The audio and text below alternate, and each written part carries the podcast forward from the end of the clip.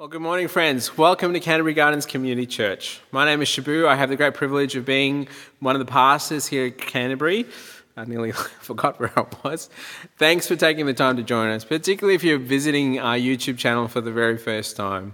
Uh, it's so awesome that you're taking the time to check us out. And if, if you're someone who's skeptical to the Christian faith, doubtful, wherever you are, we pray that God will reveal more of Himself to you. Church family. We deeply miss you and we are praying for you often as a leadership team. It's been a great joy to connect with many of you through morning tea or various other ways. And it's a joy to hear as well how you're caring and loving one another.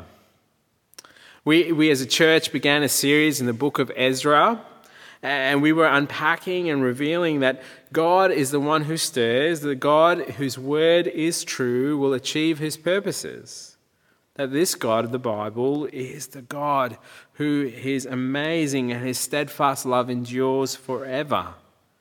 We were reminded that God is at work even in the midst of opposition and it doesn't look like much going on. God is still at work to complete his work. We were reminded that God's hand at work means that we're called to step out with him to join him in his work, good works that he has prepared in advance for us to do. And this morning, we come to the moment in Ezra, we finally get to meet Ezra. I know, it's only taken us up to seven chapters. And what we've been hearing previously is, in a sense, the overview of God at work in the midst of the various seasons in the people of Israel in the many years. And now we meet Ezra. So have a look with me in Ezra chapter 7, verses 1 to 6. Here is God's word. Now, after this, in the reign of Artaxerxes, king of Persia, Ezra the son of Seraiah, son of Azariah, son of Hilkiah, son of Shallum, son of Zadok, son of Achzub, son of Amariah, son of Azariah, son of Meraioth, son of Zaniah, son of Uzzi, son of Bukki, that's my favorite one, son of Abishua, son of Phinehas, son of Elzerah, son of Aaron, the chief priest. This Ezra went up from Babylonia. He was a scribe skilled in the law of Moses, that the Lord, the God of Israel, had given. And the king granted him all that he asked, for the hand of the Lord his God was on him. Friends, let's pray. Father, we want to thank you for who you are. We want to thank you that your word is alive. And right now, this morning, whoever we are, wherever we are, would you reveal more of yourself to us? Oh Lord, would you change our hearts this morning? Holy Spirit, would you make these words from the Word come alive? And Lord Jesus, I pray, let the words of my mouth and the meditations of my heart be acceptable to you for your glorious and mighty name. Amen. This term that we see uh, in chapter 7 and 8 is a significant term. And what I want us to consider this morning in chapter 7 and chapter 8 is the hand of God. Now, talking about hands, here is my hands, short, stumpy little hands. Uh, and most of my tradie mates say very supple and soft hands, apparently. So, unlike my tradie mates who have calluses and rough, and, and you can tell they've been doing a lot of work, unlike me, just typing away, hands are a significant part in our lives, aren't they? Uh, the hands can actually be used for great good and also bad. And particularly if you have little ones, you might understand what I'm talking about. Uh, hands can be used to work in the garden if you don't use gloves. Uh, hands can reveal a person's age. It can reveal how strong they are by their handshake or how weak they are. Hands also bring back memories. I remember for the very first time holding my wife's hand as we walked down the aisle as Mr. and Mrs. John. I remember holding my little ones when they were born and their little hands. I also remember and seeing friends who held the loved ones' hands as they passed into glory. Or that moment when you shake someone's hand. Sorry, that feels a bit novel these days, doesn't it? But that's a significant moment when we shake people's hands. But this idea of the hand of God, it sounds very foreign. It sounds a bit weird and strange. I've got to be honest, when I heard or read the term the hand of God, the first two images that came to mind was firstly, Diego Maradona. Many of you probably might not know who he is, but growing up, I do remember this guy. And the reason why the hand of God phrase came to mind was there was that infamous goal between Argentina and England where they got that goal, and you can Google that and find out what that's about. The other one was this image Thanos. You know, the guy from the X Men movie. Ah, just kidding. I know all the Avenger fans are yelling at this TV screen now. No, that's, that's not what this is about, the hand of God, by the way. Yeah, hopefully that image is off the screen now. We need to understand the hand of God language has significance in the Bible. See, for the, for the people of Israel, the hand of God was connected with the relationship that they have with Him. It displays His character and the relationship they have with Him. It displays His love. It displays both His care and His um, protection. It displays also His loving discipline and also displays his rescue. Uh, the prophet Jeremiah would say words like this And the word of the Lord came to me, O house of Israel, can I not do with you as this potter has done, declares the Lord? Behold, like the clay in the potter's hand, so are you in my hand, O house of Israel. And again, the prophet Isaiah would write, But you, Israel, my servant Jacob, whom I have chosen, the offspring of Abraham, my friend, you whom I took from the ends of the earth and called from its farthest corner, saying to you, You are my servant, I've chosen you and not cast you off. Fear not, for I'm with you. Be not dismayed, for I am your God. I will strengthen you, I will help you, I will uphold you with my righteous hand. And even last week or a few weeks back, when Cam was sharing that this idea of the hand of God, even being in the midst of uh, moving the king's heart, and even in the seasons of opposition to ultimately achieve God's purposes. Now we're seeing the hand of God on a specific person, Ezra. Who is Ezra? Well, what we have for us in chapter 7 and 8 is this that he is a priest. Now, once again, imagery, I straight away thought about the Princess Bride. Some of you might think of the priest that you, if you grew up in a religious kind of background, you might have, you know, particular images. In the Old Testament, in particular, the priests had a significant role. The priesthood represented the nation's relationship with God, and there was a particular line, the Levitical line. So the, the, the priests ministered, they did so as representatives of the people. And by the time in the Persian period, the chief priests and the political leaders were removed. And what we're seeing in Ezra, and particularly in the book of Nehemiah as well, this is like a reformation going on. And these things are now being put back into place. These people had a significant role because they represented the whole people to God. Now, Ezra was born most probably in Babylon. He was born definitely to a priestly family, and all those names I just read to you, or had a go at reading, should I say, uh, has a purpose. It's to show that it's showing his heritage. He comes from a lineage of priests going all the way back to Aaron, the big chief priest, the brother to Moses. He was also a scribe. Now, a scribe was someone who actually wrote down the books of the law. So, this person was educated, well skilled, uh, and they were also very skilled at expounding the law. In a sense, they knew exactly what this Bible, the Old Testament, in particular scriptures of the Torah, had to say. They had a significant role. Not only did they write it out, they had to teach it. They were expounders. They knew it really well. They knew and they were very good at speaking it. Now, you hear another term called the Law of Moses. What does that mean? What, yeah, it is the first five books of the Bible. What, what significance does that have, have for those who are listening or reading it for the first time, like people like Ezra, and particularly in that time? Well, friends, I just want to have a bit of a commercial break, and it doesn't mean you run off to the toilet if you need to. Uh, but I invited a friend of mine. His name is Eli and, Shosh- and his wife Shoshana, and, and their kids live in Tel Aviv in Israel.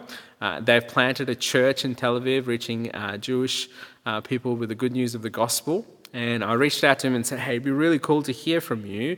What does these kind of language mean, and what does it stir in your mind from your perspective? So here's a little video that he did for us. Check it out.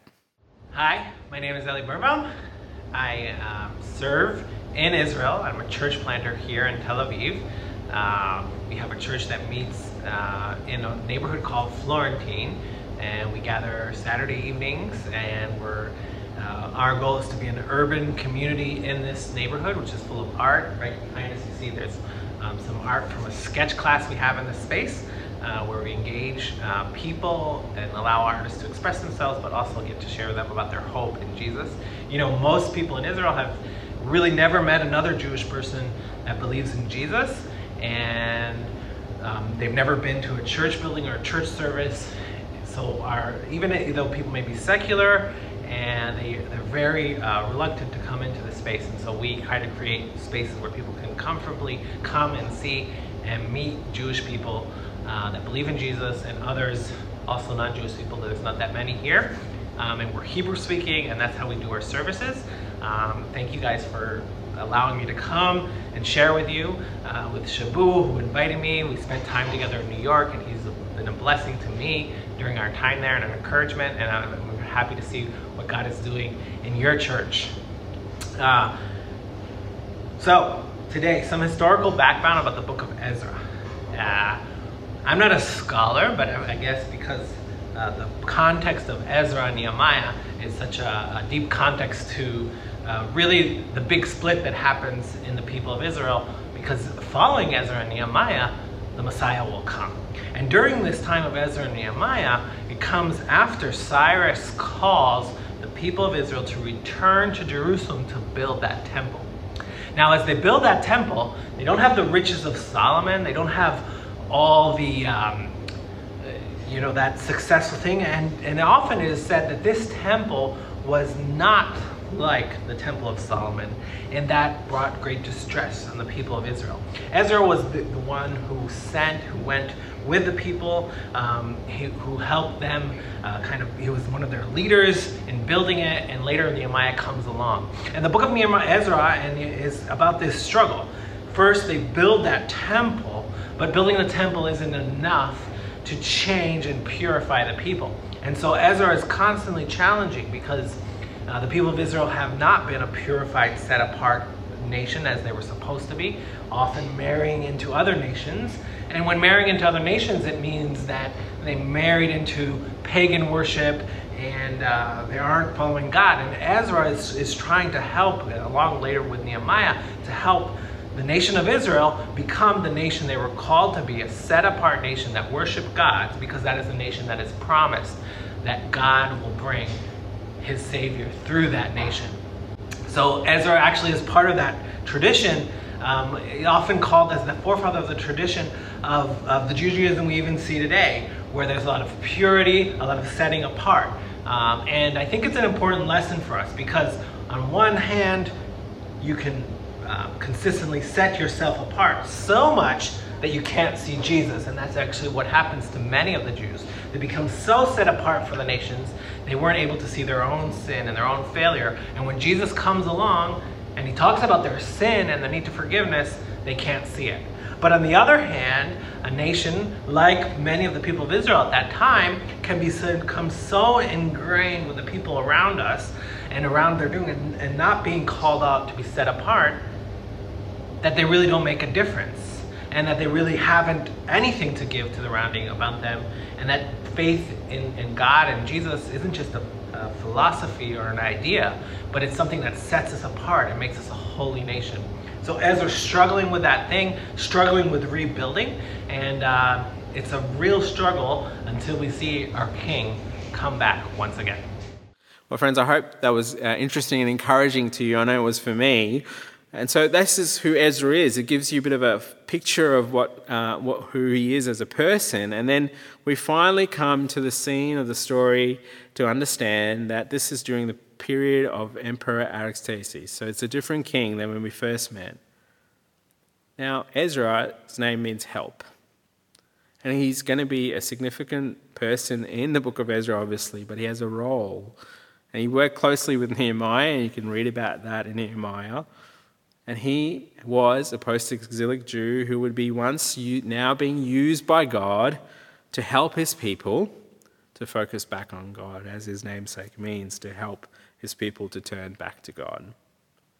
But we need to consider a couple of things as we look at the life of Ezra, is to understand that the hand of the Lord was on him. And this hand not only was on him, actually shaped him. God's hand shaped all of Ezra's thoughts and directions and decisions. And we've got to remember from chapter 6 to 7, it's not really shown in front of us, there was most likely anywhere between 57 or 60 years after the temple dedication. That is a long time, isn't it? And if you're like me, you might be thinking, well, what was Ezra up to in that time? Well, details aren't given in these passages, but what we do know, most likely, and this is the truth in the midst of all this, it's all about God's timing and it's all about God's way. The timing is perfect, it's God's timing in His time. The way He moves is His way. And just to remember that Ezra wasn't just some everyday person, right? Like I was saying, who he is, the position that he's in I think God's hand is in that for sure, preparing him for the task that is at hand, even if it's after 60 years on.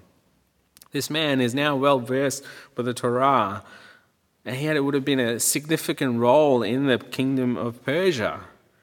And this is why he could have access to the king. But you've got to remember, why is this all possible? Did you see that in Ezra 7? Was it because he was a great networker? Was it because he was just uh, part of the Levitical line. Maybe it's because of his ability to scribe, you know, he's a great scribe. It wasn't, is it because of his own strength? Is it because of the intelligence that he has or the connections and networks he has? No, friends. Did you see that in Ezra 7? The hand of the Lord, his God, was on him. Friends, in this moment in biblical history is to remind you and I if God's hand is on a person or even a situation, it is a beautiful truth that reminds us that God will do His purpose, His will, in His timing, His way. And it's a beautiful picture that His hand shows that He is in control. And this is a beautiful assurance for those of us who know God that God's hand is in control. He's right in the midst of this, even in history today. And that should bring us great assurance and hope. I hope it does. But not only that, as much as God's hand is in the people of Israel, God's hand is in the life of Ezra. It shows a personal relationship there. So if you know God, do you know that God's hand is on you to work out through you for His purpose, for His glory? Not just post lockdown, God's hand is on you today, now right now. And, friends, if you don't know who God is, I need you to know that there's a significant difference now. If you do not know God, ultimately what you're doing is saying, I don't want God's hand on me. I'll take care and control of it myself, my life, my way. The question I have for you how's that going? Our prayer is God's hand will direct you even more further to Him. So, in the opening verses, we, we were shown that God's hand moves Ezra to approach the king. And the answer from the king is a yes. And that's a significant answer, by the way, for someone who doesn't believe in the God of uh, Ezra. And the, the king grants him all that he asked. That's amazing. But notice the beautiful note in there. Why? Because God's hand was on him. And this is why Ezra testifies this in chapter 7, right, in verses 27 to 28. Blessed be the Lord, the God of our fathers, who put such things as this into the heart of the king, to beautify the house of the Lord that is in Jerusalem, and he and who extended to me his steadfast love before the king and his council, and before all the king's mighty officers. I took courage. Why? For the hand of the Lord my God was on me and I gathered leading men from Israel to go up with me. There's a personal statement there by Ezra. See, when God's hand is on a person for his purposes, it will happen. But it's not like a guarantee that everything will go fine. It's a reminder, though, that when God's hand is on a person, and particularly in Ezra, there's something much more deeper going on. God's hand is ultimately to draw people, ultimately, constantly back to Him to a posture of dependence on Him with the assurance that God's hand is with them. but it could also come with a lot of weight. You know, when we read these kind of passages, it's easy for us to kind of gloss over, but humanly speaking, this is a significant thing to be on Ezra's shoulders. Yet we see how God's hand directs him to where it all begins, where it must begin, what he must come back to. Did you see that? In verses 9 to 10. For on the first day of the first month he began to go up from Babylonia, and on the first day of the fifth month he came to Jerusalem, for the good hand of his God was on him. For Ezra had set his heart to study the law of the Lord, and to do it, and to teach its statutes and rules in Israel. See, the hand of the Lord God is on Ezra, but not only move him towards Jerusalem, but actually to move him towards to his word. And when we talk about the book here, the Torah, it's the first five books of the Old Testament. God's hand moves this scribe to set his heart, or another way to put it, to all of his very being to be devoted to study the Word of God, but not only that, to apply that to every aspect of his life. Uh, the biblical language of heart is significant. Uh, in our day and age, we probably don't use it as much, and if we do, it's probably a bit fluffy. Uh, this idea is that it's not just an intellectual thing, it's actually his whole being, and every aspect of him is shaped by the Word of God. It's like saying Ezra is not just doing this so that he can get those gold stars whenever he recites the verses. No, it's like saying Ezra loved the scriptures. His love for the scriptures moved him to examine it in detail.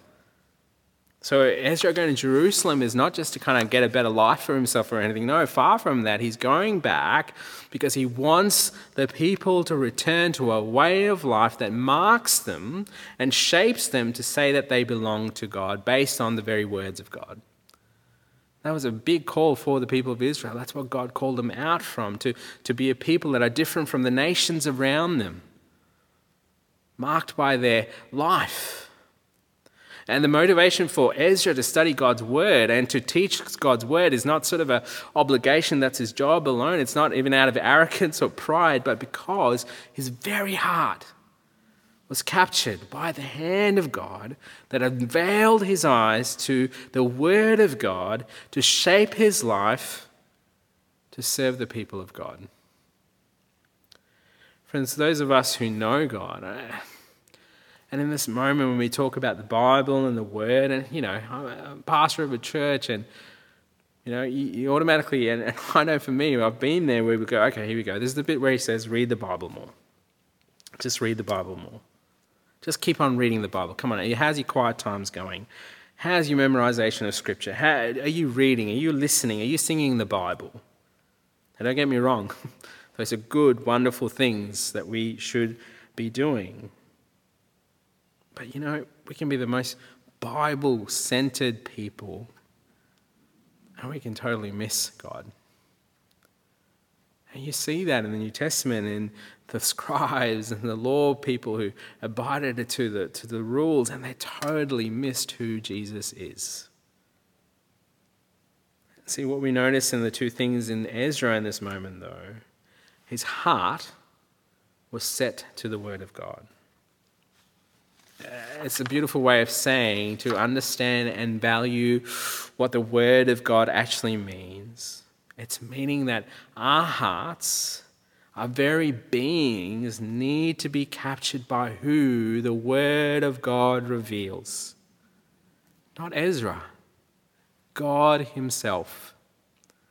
See, if you take God out of the Bible, it's just a historical book with lots of rules and regulations, amazing stories. And friends, you know, in our day and age, more than ever, I think it's the reality that has not changed since the as old as the garden, where the word of God is constantly being tested and challenged and questioned in a way that's calling people to ultimately move their hearts away to ultimately worship something or someone else. This war comes in many subtle ways. You know, we hear it often. Oh, see the Bible, it's irrelevant, it's archaic, you know, it's fake, it's not real. oh, you know, yeah, yeah, we should study the Bible, and yes, I will study Bible, I'll memorize all these things, but there's no connection with the author of the Word, God Himself. So you and I could read the Word of God, but we can so miss that, in a sense, it's the very hand of God penning through people His heart and his desires so that people, both his people and the nations, will discover what? The Bible? No, the author of the Bible. And this is what Ezra is committed to. His heart is committed to this to study it, to know it, to live out its truths because of who he's gripped by by God. The God whose steadfast love was extended to him. Friends, that's a thing that we need to ponder and consider and say, does that mark us as a people if you know God? Ezra was captured as he studied the Word of God. He was captured by this steadfast love of God, this covenant love of God that gave him the courage to step into the work that God was leading him to. And then now in chapter 8, we see what that looks like. We see, what we're seeing is when the hand of God leads Ezra to the Word of God to live for the purposes of God. In chapter 8, we have a genealogy again of the people who return with Ezra. You have these, verse, uh, these words in verses 21 to 23. Have a look with me. Then I proclaimed a fast there at the river of Ahava, that we might humble ourselves before our God to seek from him a safe journey from ourselves for ourselves, sorry, our children and all our goods. For I was ashamed to ask the king for a band of soldiers and horsemen to protect us against the enemy on our way, since we had told the king, The hand of our God is good on all who seek him, and the power of his wrath is against all who forsake him. So we fasted and implored our God for this, and he listened to our entreaty. Uh, what we're seeing, friends, in this moment, Ezra is moved by God's hand for his purpose to God's word, and his heart is set on knowing, not only knowing God's word, now not only teaching it. I think there's a faith growing in this moment. And that's what's been displayed in front of us. He's not only knowing God, he's actually now, his life is being shaped by God's word. Now, I want you to imagine the journey that's ahead of them is a significant journey. Uh, historians say it's about 1,000 miles, or I'll Google this by the way, 1,609 kilometers. That's a big journey fraught with danger. I mean, this guy and his team would have been target for the bandits. They don't have any armies or swords. They're carrying some significant loot and gold. And you know what, though? Ezra could call to the king and say, Can you please provide for us some protection? But he knows He's embarrassed, he's ashamed, but he knows there's a, there's a promise. He said, This is who our God is. I wonder that the moment that he's having is maybe there are words that he would have remembered. Words such as this from uh, Deuteronomy chapter 4 The Lord will scatter among you among the peoples, and only a few of you will survive among the nations to which the Lord will drive you. There you will worship man made gods of wood and stone, which cannot see or hear or eat or smell. But if but if from there you seek the Lord your God, you will find him if you seek him with all your heart and with all your soul. When you are in distress and all these things have happened to you, then in later days you will return to the Lord your God and obey him. For the Lord your God is a merciful God. He will not abandon or destroy you or forget the covenant with your ancestors, which he confirmed to them by oath. Or maybe he remembered words like this from Deuteronomy 31 Be strong and courageous, do not fear or be in dread of them, for it is the Lord your God who goes with you. He will not leave you or forsake you. What we're seeing, friends, in this moment is the faith of Ezra being displayed. His, his faith, in a sense, is taking on flesh. What he professes of who God is now being displayed. And it is a risky thing, isn't it, that he's about to do? He's risking all for God alone. To be dependent on God alone. To be dependent on God's hand. So he seeks God. Actually, the language is pretty strong that he implores God. And that's displayed in the way that, they, that he calls a fast. Uh, it's a beautiful picture of dependence because he's dependent by showing praying, and also he's dependent through fasting. They're dependent on God to provide a way. They're dependent on God to provide for their needs. They're pre- dependent on God and His hand to lead them. What a beautiful picture, friends, that is in front of us. Uh, I guess this morning, what I want us to ask is if you believe in the God of the Bible, where and how is God leading you to be more dependent on His truth and His promises? If you believe in the author of the Bible, do we trust that the hand of our God is for good on all who seek Him? Or is our hearts being tempted to believe in the many truths and stories and constant narratives that are calling to us and wanting to capture our hearts. And friends, you and I, more than Ezra, are quite spoiled. In that, in that moment of history, the books that we're reading, what Ezra had was the first five books of the Bible. We are even more spoiled, aren't we? We have the full story the hand of our God is good on all who seek him.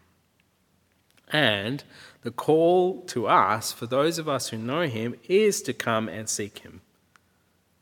And ultimately, God would provide his word, which Ezra the priest set his heart to study and do and teach. That word is who? Jesus Christ, the word who became flesh the one whose heart was perfectly committed to live out his Father's purposes, the one who is willing to even have his Father's hand lead him to the cross. The hands that were crucified on that cross for you and for me. The one who experienced, in a sense, the Father's, not in a sense fully, experienced the Father's wrath because of us forsaking him. Yeah, because he is God. On the third day, he was raised again, and now he sits on the right hand of the Father, the one who has all authority, the one who, even to this day, still calls us to seek him. And he calls us to seek him in his very word. Friends, if we look at the lives of those in the New Testament that we read, their lives were marked by this reality. The Lord's hand still led them, and often to places they might not want to, wanted to go. But ultimately, deeper into knowing Him through His Word and His purposes, their lives were marked by faith. But faith that was just not just sitting back, but faith that was moved to action. So, friends, firstly, the other thing is if you do not know Jesus, here's the reality the power of his wrath is on you, God's hand is against you. All the good works, all the being good citizen will not save you from a holy God. You need saving. There's only one who can save you. His name is Jesus Christ. So would you consider him today? Would you come and seek him today? Because of Jesus. Because of Christ and because we are in Christ, God's hand is on you and I. Maybe in this season, and this season of lockdown, and particularly if you're in Melbourne, Victoria, his desire for you and I is to be captured afresh in our hearts towards His word, not out of guilt, rather so that you and I may know Him more. And in order to do that, here are some suggestions. Have a plan. Have a time that you will commit to either reading, listening to His word. That might be five minutes. Might be 15 minutes.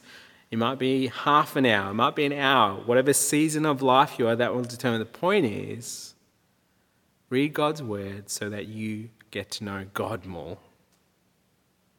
In this season in life, we are so spoiled. We can utilize many things. You can listen to the Word of God. You can even watch the Word of God. Utilize those things before you jump onto other things. Share. Uh, on our church Facebook page, why don't you share? What, what do you use? What kind of reading plan do you use? What kind of devotional books do you use? Share with us. We'd love to share, and that's how we learn from each other.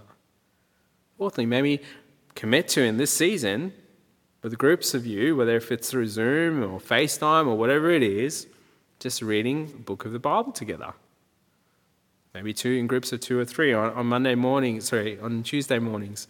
I have the great privilege to meet with a bunch of guys, and we've been taking a very deliberately slow time through Psalm 119. It's been such a joy for me. Like, I get so spoiled because I get to hear what God's doing and through His Word. And so, yeah, maybe maybe some other friends you can do that. Just 10, 15 minutes. Just uh, one creative way might be if you're someone who's working from home online and maybe connect with someone else in our church who are also doing the same. And in your lunch break, move away from the screen and maybe read a bit of scripture together. And here are some extra tools that you might consider. There's plenty of things out there, but I just wanted to share two things with you that I've found deeply helpful in my own journey. Firstly, uh, is a book that is supplement to the Bible, is this one here. Uh, it's a new book by a guy called Matt Smethurst. I don't know if I said his name right, but I found this really helpful. It's small and tiny, uh, and you can uh, order it wherever you want on any um, popular Christian bookstore. But he talks about before you open the Bible, nine heart postures for approaching God's Word. You know, I found this deeply helpful because it, it changed my thinking in a sense to go, why am I reading God's Word?